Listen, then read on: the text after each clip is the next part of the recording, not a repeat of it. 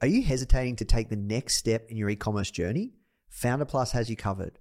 With proven frameworks tailored to your business needs for fast results, a supportive community of over 30,000 like minded entrepreneurs, and weekly live mentorship sessions, Founder Plus is your key to success. Try Founder Plus today for just $1 for seven days and start building your dream business with confidence. You can visit founder.com forward slash start dollar trial or click the link in the description to claim your trial. This is episode number 160 with Brian Clark of the Founder Podcast. What you need is thirst. You need to be a thirsty human. who is intent on learning.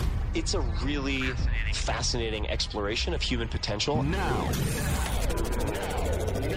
the Founder Podcast. Even the greatest entrepreneurs had help. If you want to learn from the most successful founders on the planet, you are in the right place. Branson, Mark Cuban, Tony Robbins, Tim Ferriss, Arianna Huffington, Seth Godin, Steve Case, Gary Vee, Sophia Amoruso, Barbara Corcoran, Daymond John. Learn from the greatest minds in business today with interviews hosted by Nathan Chan. This is not your average entrepreneur podcast. The Founder Podcast.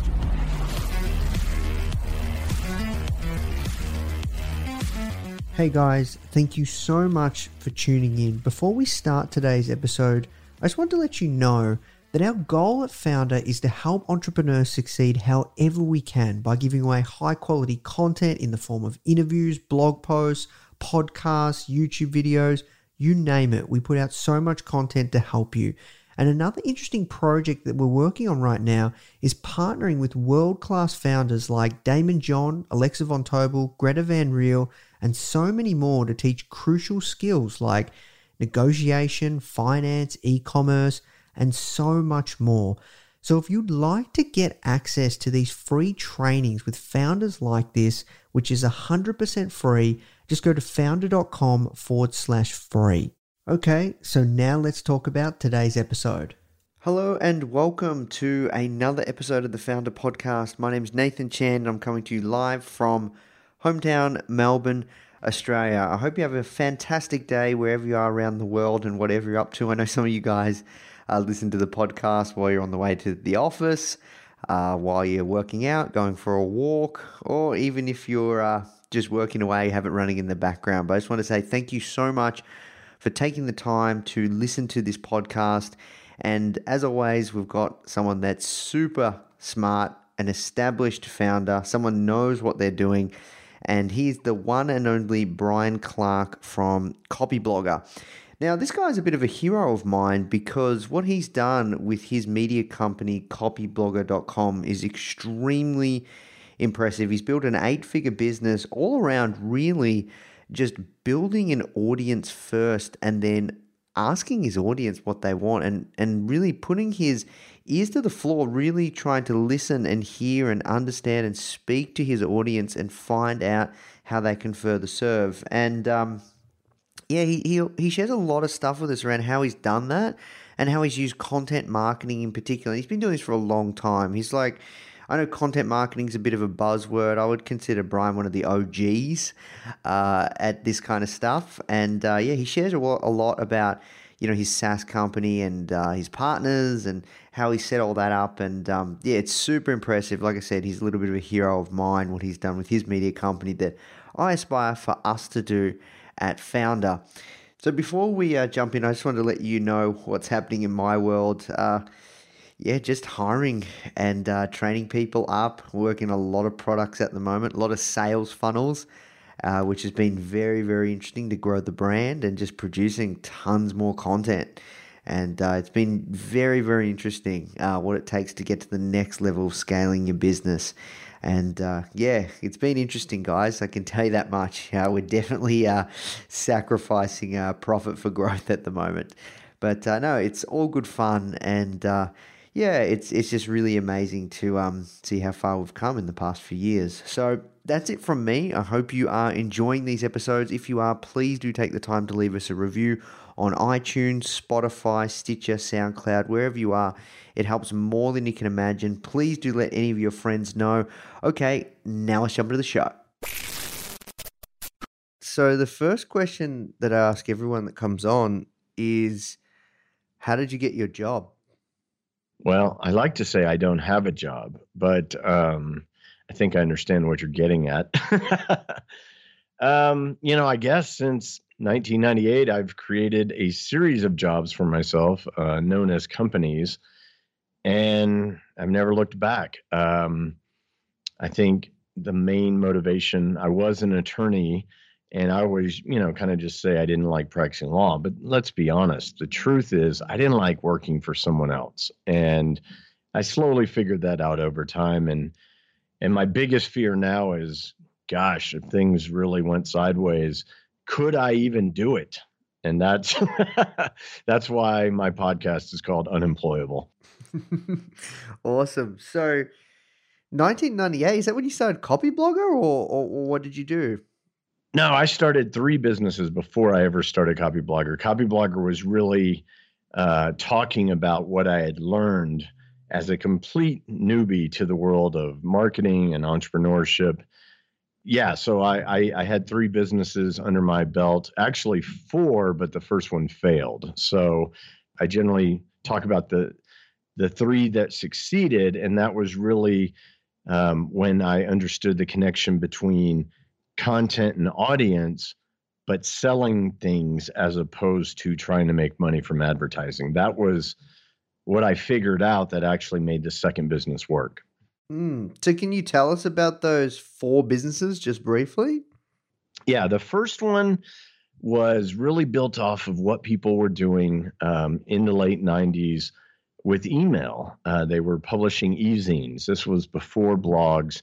So basically, the content was all in the body of an email, or at least delivered by email.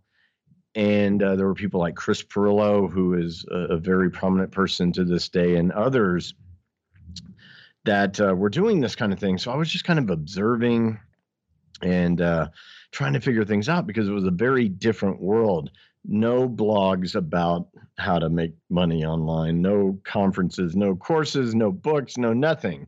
Um, but it actually was a groundbreaking book in 1999 that put me on the right path.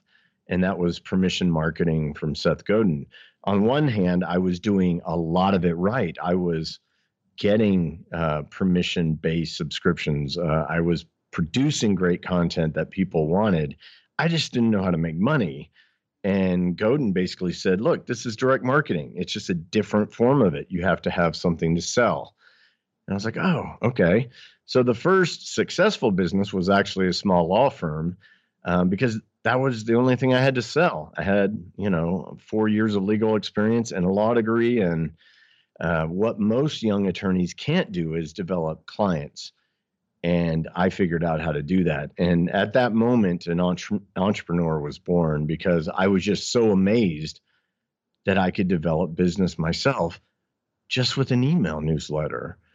And, you know, no one understood what I was doing at that time. They thought I was crazy, uh, but it worked. And that's how I basically supported myself for a couple years.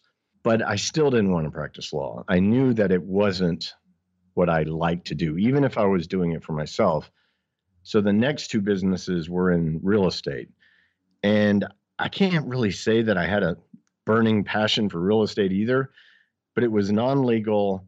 Uh, you can make a lot of money in real estate. And that's kind of what attracted me to it, which was I saw what other brokers and realtors uh, were trying to do online. And I had already learned so much at that time just by doing it that I was like, this is going to be like shooting fish in a barrel. And honestly, it was. Within six months of starting the first of the two real estate brokerages, which were all made just out of websites, there was no office, there was no, you know, benches with glamour shots on them, like a lot of that normal real estate marketing you see.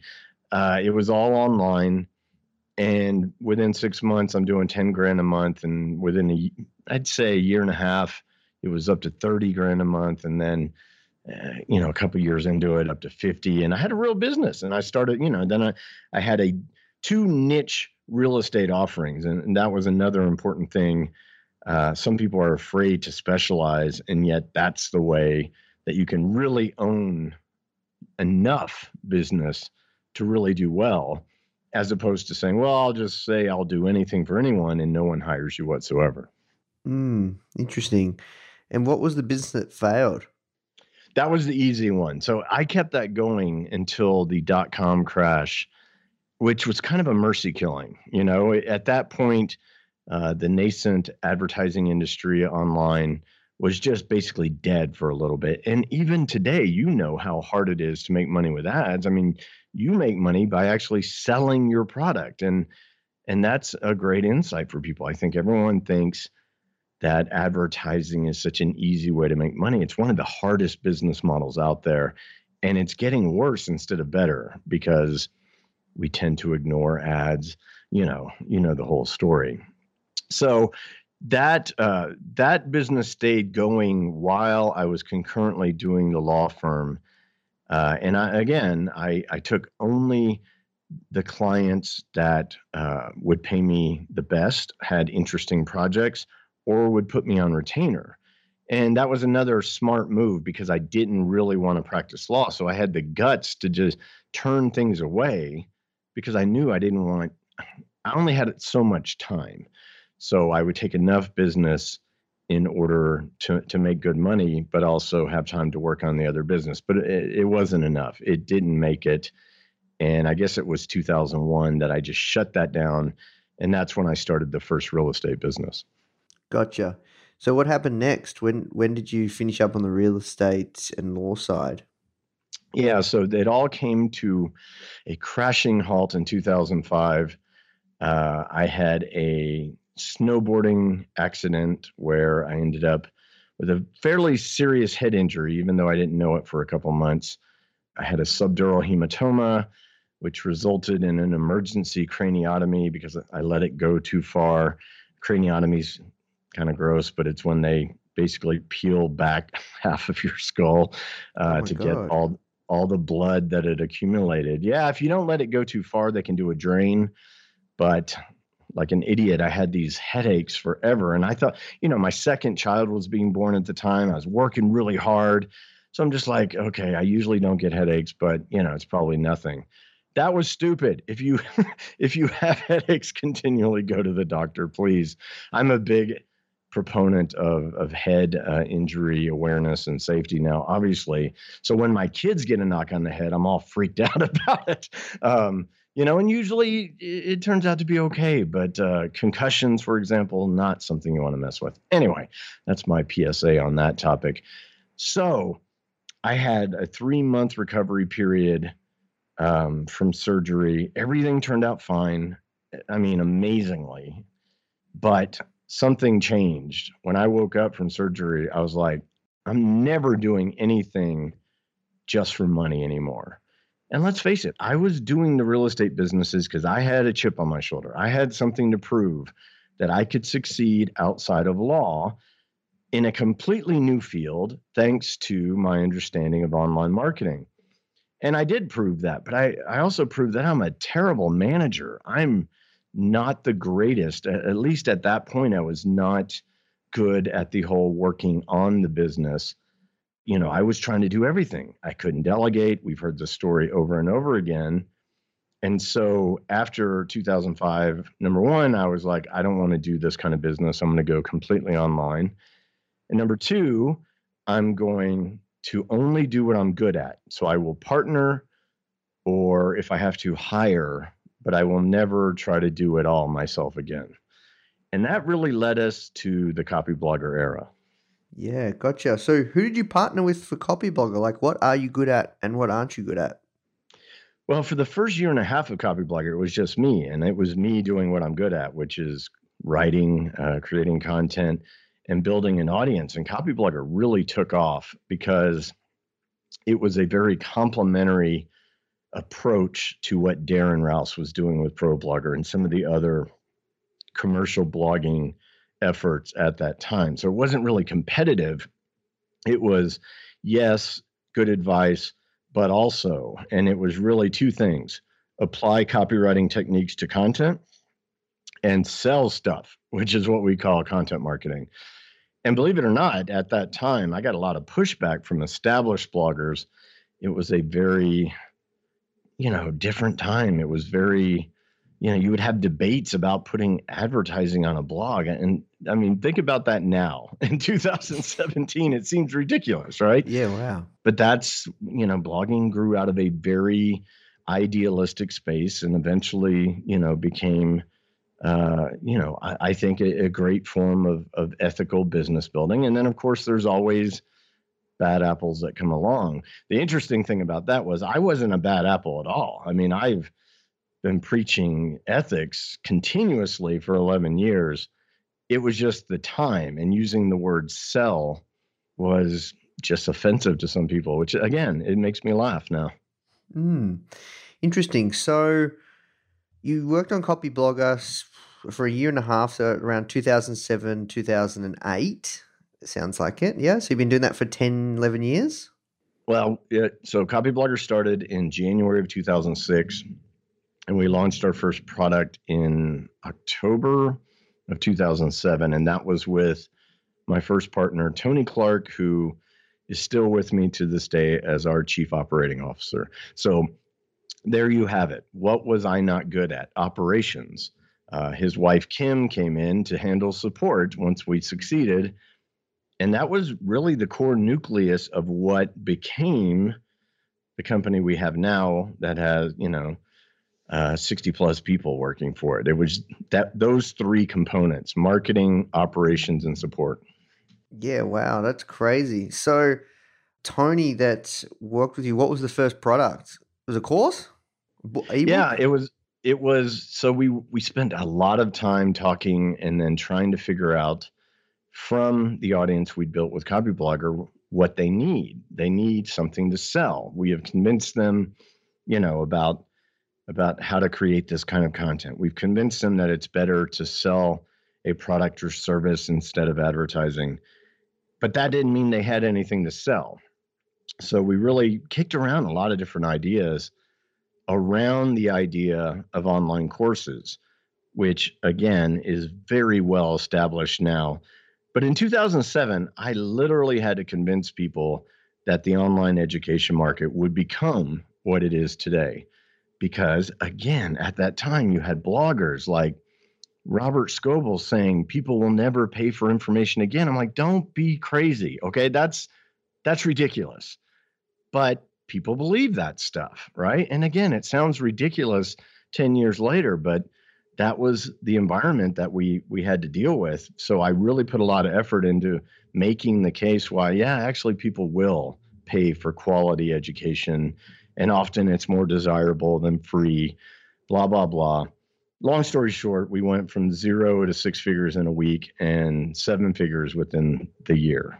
Yeah, okay, wow. And then what happened next? Because, um, yeah, 60 staff's a lot of people, man. I think you, you said, I think you've mentioned you're doing over eight figures now with, with the Copyblogger entity, right? Across all the companies, right? And it's only one company, but yeah, um, we we've been doing eight figures for the last three years, and um, and that's kind of amazing. I'm very proud of that. Uh, I, I honestly could not have predicted that at the beginning, but it's just one of those cases.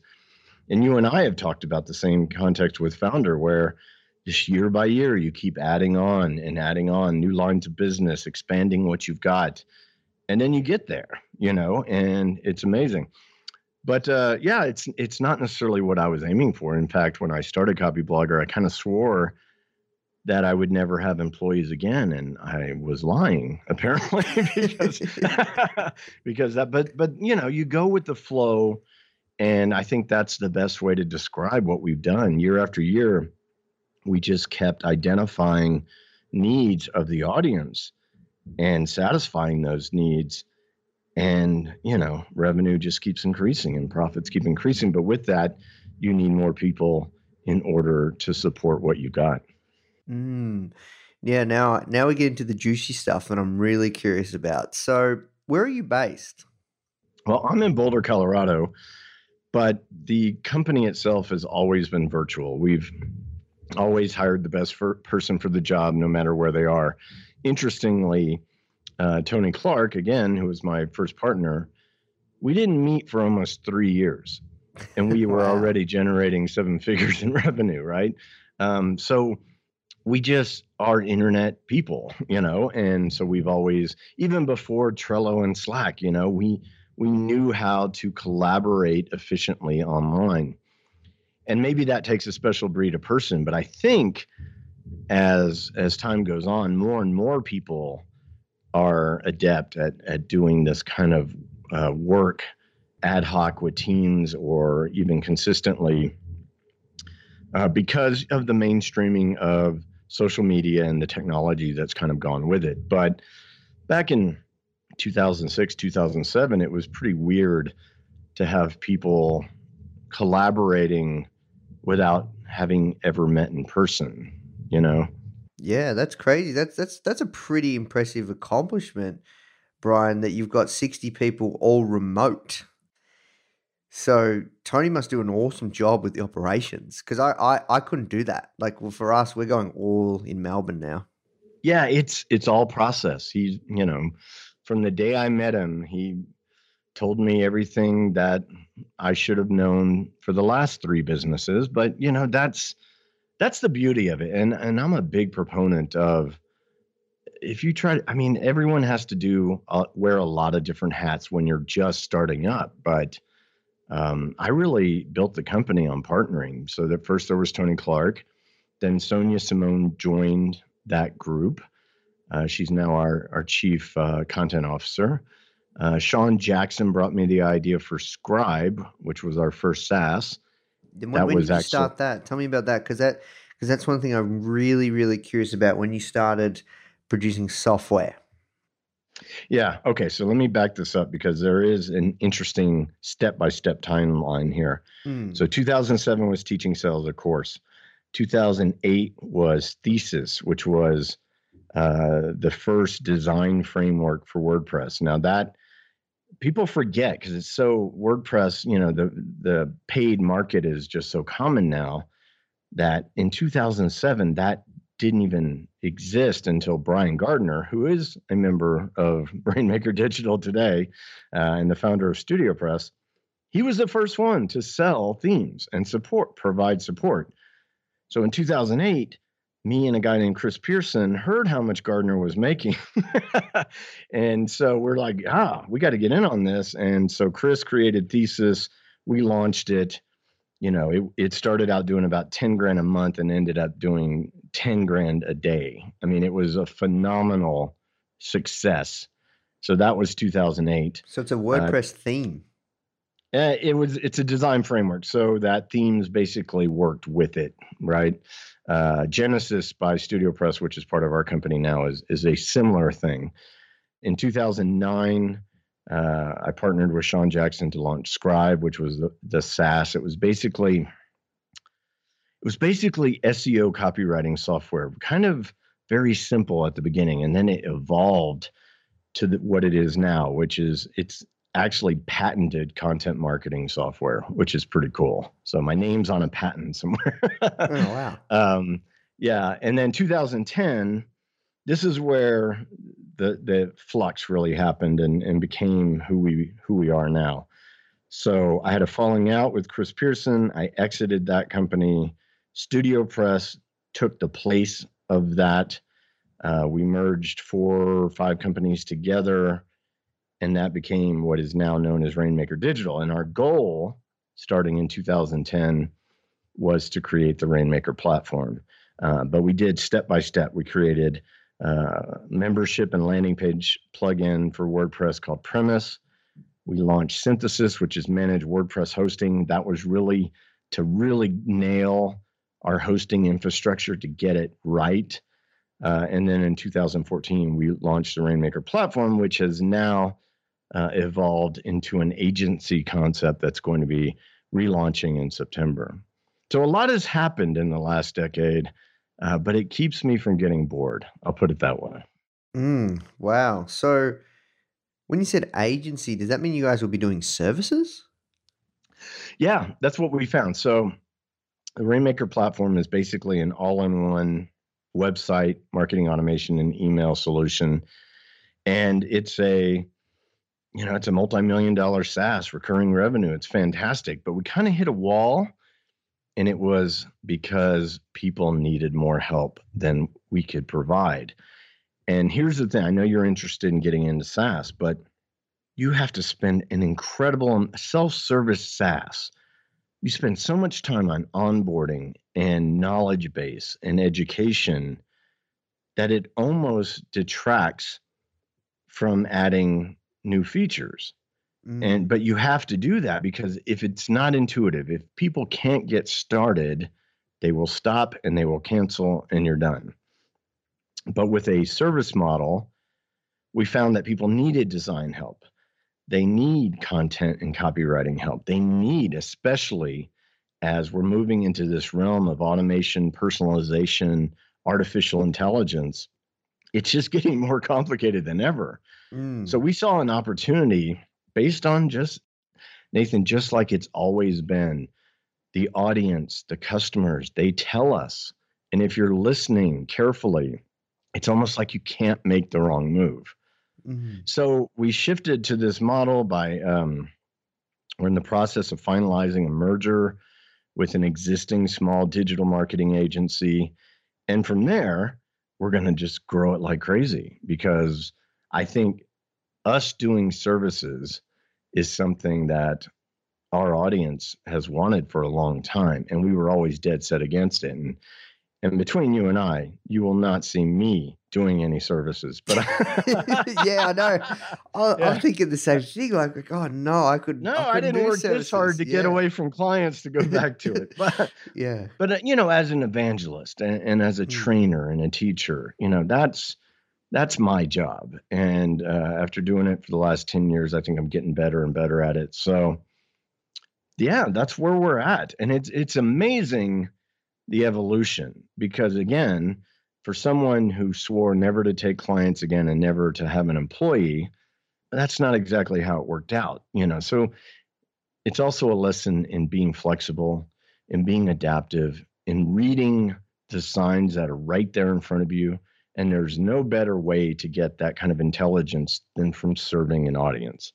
So talk to me about that because you because with with Copyblogger, um, you guys have built a massive audience, and that's kind of the premise for how all these SaaS products, software products, hosting courses. That that's how it's all spun out, right? Yeah, absolutely. I, I don't go a day without giving credit to the people. You know, I mean, it's without them, there's nothing. But I just think that the normal, even the lean startup movement methodology is a little backwards in the sense that you're still starting with a product. Now, minimum viable means, you know, if you're wrong, you can fail fast and you can test it and all that. But I'm more of a fan of the minimum viable audience. And you get enough of an audience, much like you did with Founder, until you're getting enough feedback to where you have a path ahead. For example, you know, how would you have known that the demand for your Instagram course was there, except for the fact that people are going, yeah, I need to know how to do that, right? Yeah, hundred percent. So, can you give us some basic premises that you have around audience building, because um, that our audience can take away now in in today's age? Because man, it it does feel quite intimidating. That is something that a lot of people do struggle with when they build out a product. Generally, that's what they do first. They you know they build out a product or build out a service or, or have this idea. Um, building the audience is the hard part. Hmm, that's interesting because I think creating the right product is the hard part, but it gets a lot easier when you have an audience. Mm. Now, yes, uh, it can still be a challenge. It always has been. There, you know, I know there are people, and and and perhaps young people uh, listening who are like, "Well, it used to be easy in 2006." No, it, it's never been easy. You have to, you have to hit the right chords with people, and give them the value they're looking for, and do it in a way that doesn't bore them to tears. Um, but but even that's not enough. So, I would say there's three key things that you have to nail if you're going to build an audience. The first one is aspiration. Who do they want to become? What do they aspire to be? What's what's the problem they're trying to solve or the desire that they're trying to fulfill. I mean, that's really what it begins with. Why do we why do we search on Google? Why do we follow uh, blogs or or people on Twitter or Facebook? It, it's because we think they can help us do what we want, and that's aspiration. That's who are we going to be next, and who's going to help us? Who's going to be the mentor for us? And that's really what you know Copyblogger strives to be, what founder strives to be. You're you're trying to give people not just motivation, but intelligence, education, something that says, oh, that's a missing piece I was looking for, right? And if you can do that, then you can build an audience. The next aspect of that, which I think goes hand in hand, is empowerment, which is your job is not to build your personal brand or or you know mouth off about whatever it is you're thinking today it's about empowering them and you know as, to build an audience to be an entrepreneur it's really about serving right? Uh, I i saw something just the other day i think it was pat flynn said something about you know it's not sleazy selling when it's serving. That's exactly right. That's a great way to sum it up right? So empower your people. Take them on the journey they need to go. Don't make yourself you know the center of attention all the time. They're the hero of their own story. You become a hero to them by helping them right and then the third thing and it's always been true but it's never been more true than in our divisive climate of today unity you got to find your people you got to reflect back to them their own worldview and they'll love you. And you know what that means? You're going to piss off like 80% of the rest of the world. Who cares? And that's the hardest thing. People are like, "Well, I don't want to run anyone off. They they could be, you know, a subscriber or no. Choose your people and serve them and ignore everyone else." Right? And that that's a hard lesson it's intimidating, I think, because you don't, in this day and age, online, and you know this, you don't have to be controversial to make people mad. You can say anything and make people mad. Right? so don't worry about it, right? Say, speak your truth, be you in, in a way that also builds your business. So this is, you know, authenticity in, in the way Seth Godin defines it, which is you're, you're telling a story other people want to hear. Now that's either your story for real, or I, I suppose you could fake it. But man, it's hard to live your life faking it because people will find you out. And besides, who, that's no fun anyway. So I don't think authenticity means being egocentric or sharing what you had for lunch. It means helping people, empowering them to reach their aspirations in your unique way that that just lines up with how they also see the world. And that's really what it takes you know? I mean when i started copyblogger and, and started making analogies to 80s pop culture do you think i was really reaching the millennials at that point you know i mean i just wasn't right but that's okay because and it's funny because if you look at the Copyblogger audience it skews to generation x a little mm. bit older right isn't that funny yeah but that's because that's basically who i was and I wasn't afraid that someone wasn't going to get it if they didn't know who Depeche Mode was. That was that was a great post I did where pe- some people in the comments were like, "I don't know who Depeche Mode is." I'm like, "What?" You know. so just one of those things. Mm, interesting. And what I find really, really um, awesome is I think I think how you guys have built out a lot of uh, software smart, like in terms of um, longevity of your business. I love recurring revenue. This this this is where it's at. Um, what what I what I'm really curious around is how are you going to bring it all together because you you guys have like you, are bringing it together with the Rainmaker platform, but um, I, I still feel like uh, and this is um, please please don't take this the wrong way. I, I mean it's um, just kindly. I still feel a little bit confusing at times. Like when I have, I have always heard of Copyblogger first, but it took me a while to delve into the Rainmaker platform and digital and, and the things you guys have going on there. What is your plan of attack? And and do you, do you feel where I'm coming from? No, and it, it it's totally justified. Um, to the casual observer, we've heard that all the time throughout the years because so much goes on, you know, by email. And that's not necessarily like we're not writing blog posts that are pimping our products all that often. Sometimes, Mm, definitely. Yes. But but to the, the people who pay really close attention, those are our core, and there's a lot of them. Um, that's why, you know, went on this run where everything we released was a seven figure line of business within less than a year and and no failures right? Um, and yet some people are like oh okay i know Copyblogger and i read the articles but how do you guys make money? Because it's not obvious. So in, in some ways i think that's a remarkable feature of content marketing and, and audience building. On the other hand you're right and it can be a challenge for with that type of model which is incredibly effective at getting traction i think our challenge is that we might not be able to take things to the next level without more awareness to that degree. So that is something i'm cognizant of and i'm not trying to change the brand or or you know disappoint people about a, a way we've maybe become more aggressive about you know making people aware of what we do. But at the same time it, it's a valid thing. And i think from a growth perspective it's something that every entrepreneur you know needs to be aware of. So that that's actually an, a very astute observation because that's top of mind for me how do you preserve brand integrity while taking awareness and revenue to the next level Mm.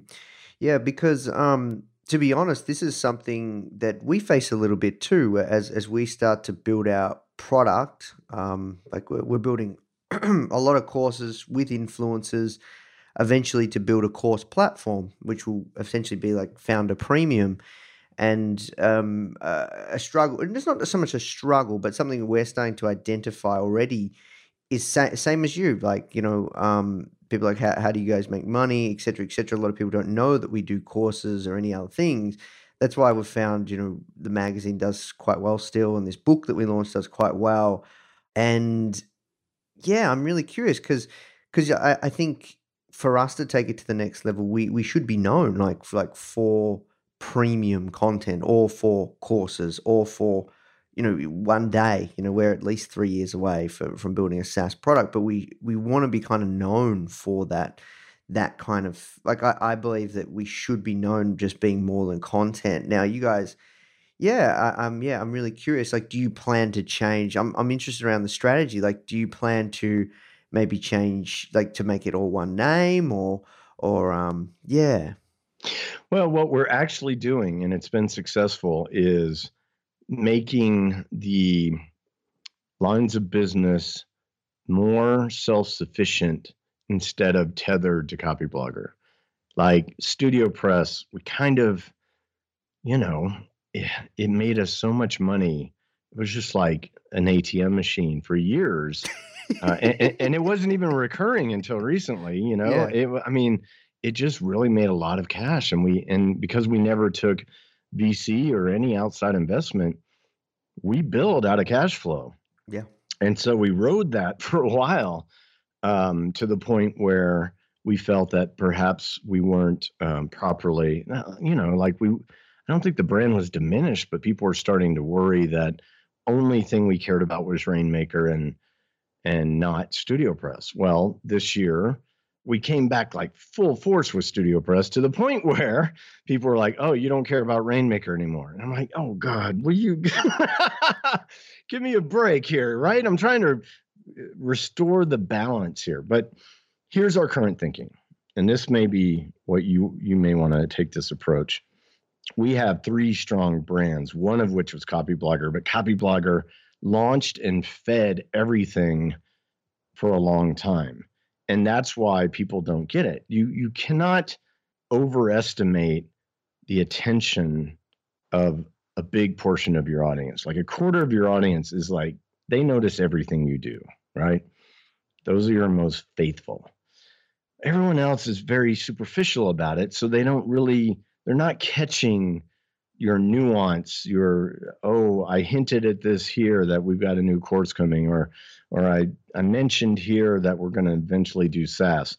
What i found is you have to lead up to every new thing you know and you could be subtle at first but then you have to be more direct and you just and you're still not going to catch everyone. Your your your top people will notice everything you do but at some point with the big mass of people, for example, your Instagram audience, if they're not on an email list, they only have a superficial understanding of what you're doing. They see the content, you know, they're checking it out from time to time, but they're not really invested in you. And your goal as the leader is to make that 25% grow to more. So, from our standpoint, Rainmaker is almost a standalone thing. It's going to have its own content, it's got its own target audience, which is really easy because it's different, I think, than most of the Copyblogger audience. And that will play out in the fall. And we'll learn quite a bit about that. StudioPress and the Copyblogger audience, I think, are more aligned.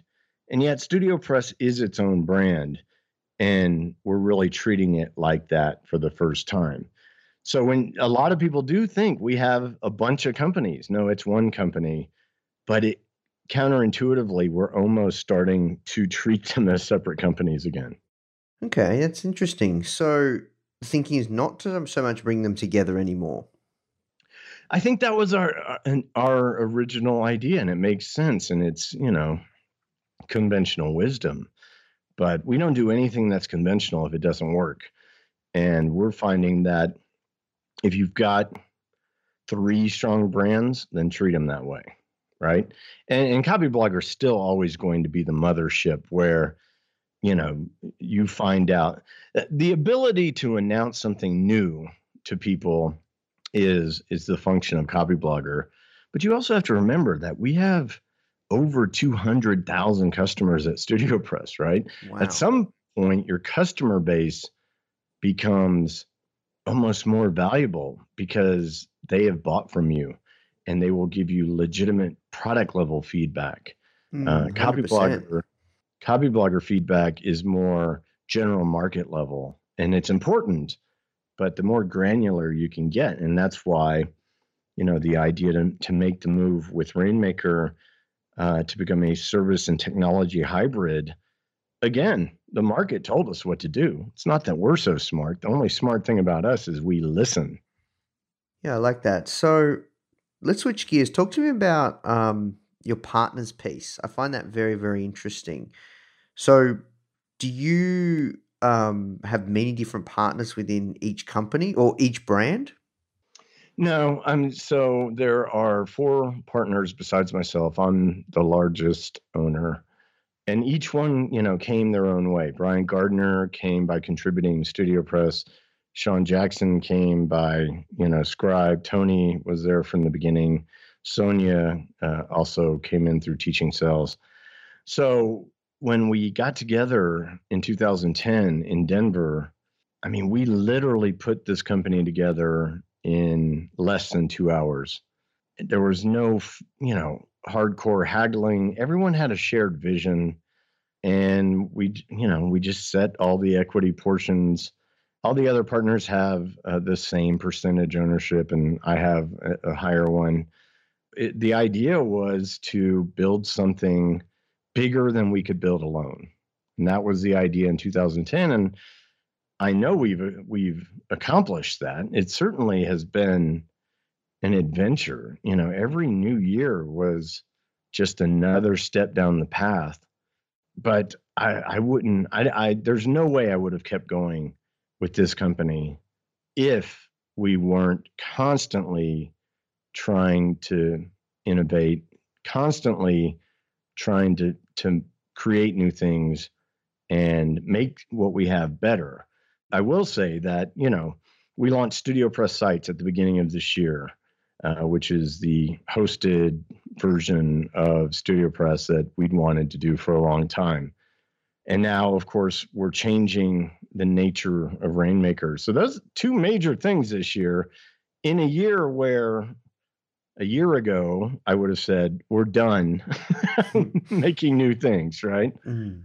But I mean, how do you feel about that? I mean, are you driven by change or just growing what you have? No, I'm. I think that's the that's the entrepreneur in all of us. We want to we want to shake things up. We want to do new and exciting things. Um, I, I'm driven. Yeah, no, I'm driven by both those things. Growth, growing, growing what we already have, but at the same time creating new fun stuff. That's yeah, that's the fun part for me. Yeah, and you have to make sure you have to really ask yourself, am I doing this just so I'm, you know, not going to be bored? Or is this really the right thing for our our customers and prospects? That's the gut check. And so far I think we've stuck to that. Um, but you're right, the entrepreneurial spirit can sometimes have you doing something new when you should really be doubling down on the thing you have and that's you, you know and that's up to everyone to figure out for themselves but please take some time to check yourself because you don't want to screw up a good thing just because you're you're kind of antsy Hmm, that's true. So I'm curious. Do you have plans to sell the whole company, like the the whole entity, copy blog, like uh, Rainmaker, copy blog, all all of it? I- Like, uh, has that ever crossed your mind? Many opportunities there.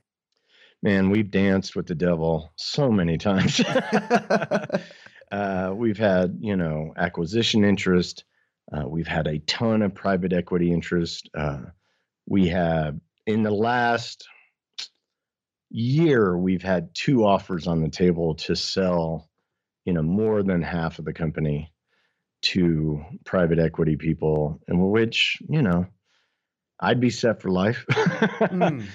but we said no um, because we just didn't trust any of it in the sense that we didn't know what it would be like to work with someone outside. The expectations for growth we thought were unrealistic and would cause us to compromise ourselves.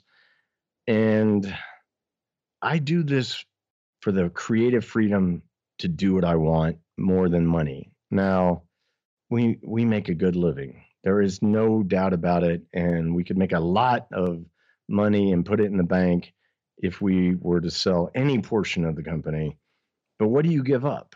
Now, I mean, if, I, I suppose if there were the right strategic acquirer who, you know, they're going to make me work for them for two years. That's another thing. I just told you I can't work for anyone. Um, Hmm. but for the if the amount is right, I could live with that. But it, it's more important that I'm not giving the company to someone who's not going to treat our people right. You know, and it, it it sucks that you have to worry about that, but you do. Hmm, you know, 100% because they want to return. Right, right. Hmm. Awesome. Well, look, um, last question, and work towards wrapping up. Personal brand versus business brand. I like what you said there because I, I know a lot of people are big on building the personal brand piece. Me personally, I don't really care about building my personal brand. I just want to grow grow the business brand because I want to build something that's bigger than myself, and and continue to do that. And and I think I, I think it's a bad word to say egotistical to want to build your personal brand, but I don't know. I just I don't really have that much care for it, and I and I think you're maybe in the same camp as me. Maybe I'm wrong, but I don't see you really that focused, or it doesn't seem like a focus. You just kind of just do it. You know what I mean? Uh, well, the best personal brands are built out of building something bigger than you. You built Founder. Everyone knows who Nathan Chan is now. I and I wanted no personal attention. And 11 years later, I am so synonymously tied to Copy Blogger that, right? You know, I mean, despite all the talented people that work for us, you know, and they have their own personal brands as well, but it's me, right? Even though I didn't want it. So that leads me to believe that don't worry about it, right? If you do good work and you create something useful, people are going to go, yeah, Brian Clark did that. Nathan Chan did that. There you go, right?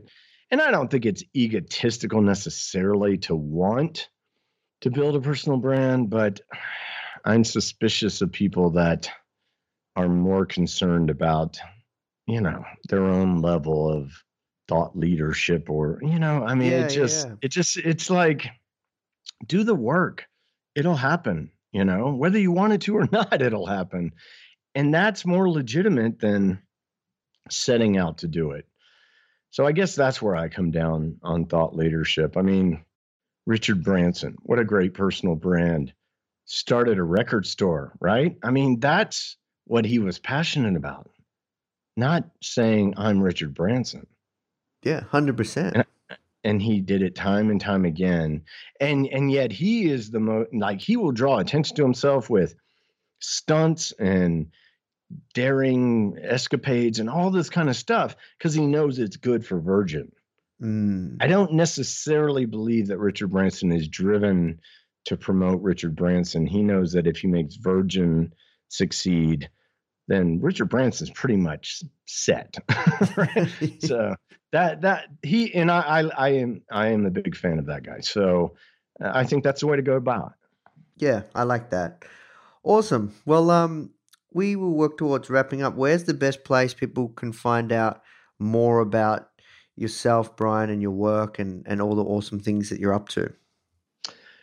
Yeah, I've got uh, a ton of stuff that I'm up to. Um, of course, mainly copyblogger.com, free content marketing education. If you sign up for our My Copyblogger library, there's just like an entire beautiful library of of ebooks that kind of uh, amass all, everything we've talked about for 10 years, you know, landing pages, email marketing, SEO, copywriting content, all of that. My podcast for people who are of the founder nature, unemployable. Uh, your episode is uh, just about to be released and it's awesome. Oh. So- Thanks. Come check that out for sure. Nathan gave some great tips, especially the Instagram stuff. I mean, and also I was just so impressed with how tenacious you are. So that's a, that's a solid episode. Uh, and then I uh, call it my own form of personal therapy, but I have a personal growth newsletter called Further at further.net. Uh, I really do it just to better understand the books I'm reading, the things I'm learning. Uh, I've been successful as an entrepreneur for a long time. I'm not always successful at other aspects of my life, and I'm trying to fix that. So if that sounds like you, you can follow along with me over there at Further. Awesome. Well, thank you so much for your time, Brian. I really appreciate it. It was an awesome chat. I love it. Thank you for having me, man. Hey guys, I hope you enjoyed this interview. As you might already know, our mission at Founder is to help tens of millions of people every single week with our content, either start or grow their business, which is exactly why we're partnering with world class founders such as Daymond John, Alexa Von Tobel, Greta Van Riel, and so many more to teach crucial skills such as negotiation, finance, e commerce, and so much more. So, if you'd like to get access to these free exclusive trainings, please go to founder.com forward slash free. These are 100%. We go super in depth on teaching a particular topic, and I know that you're going to love them if you enjoy this podcast. So, just go to founder.com forward slash free. All right, guys, I'll see you in the next episode.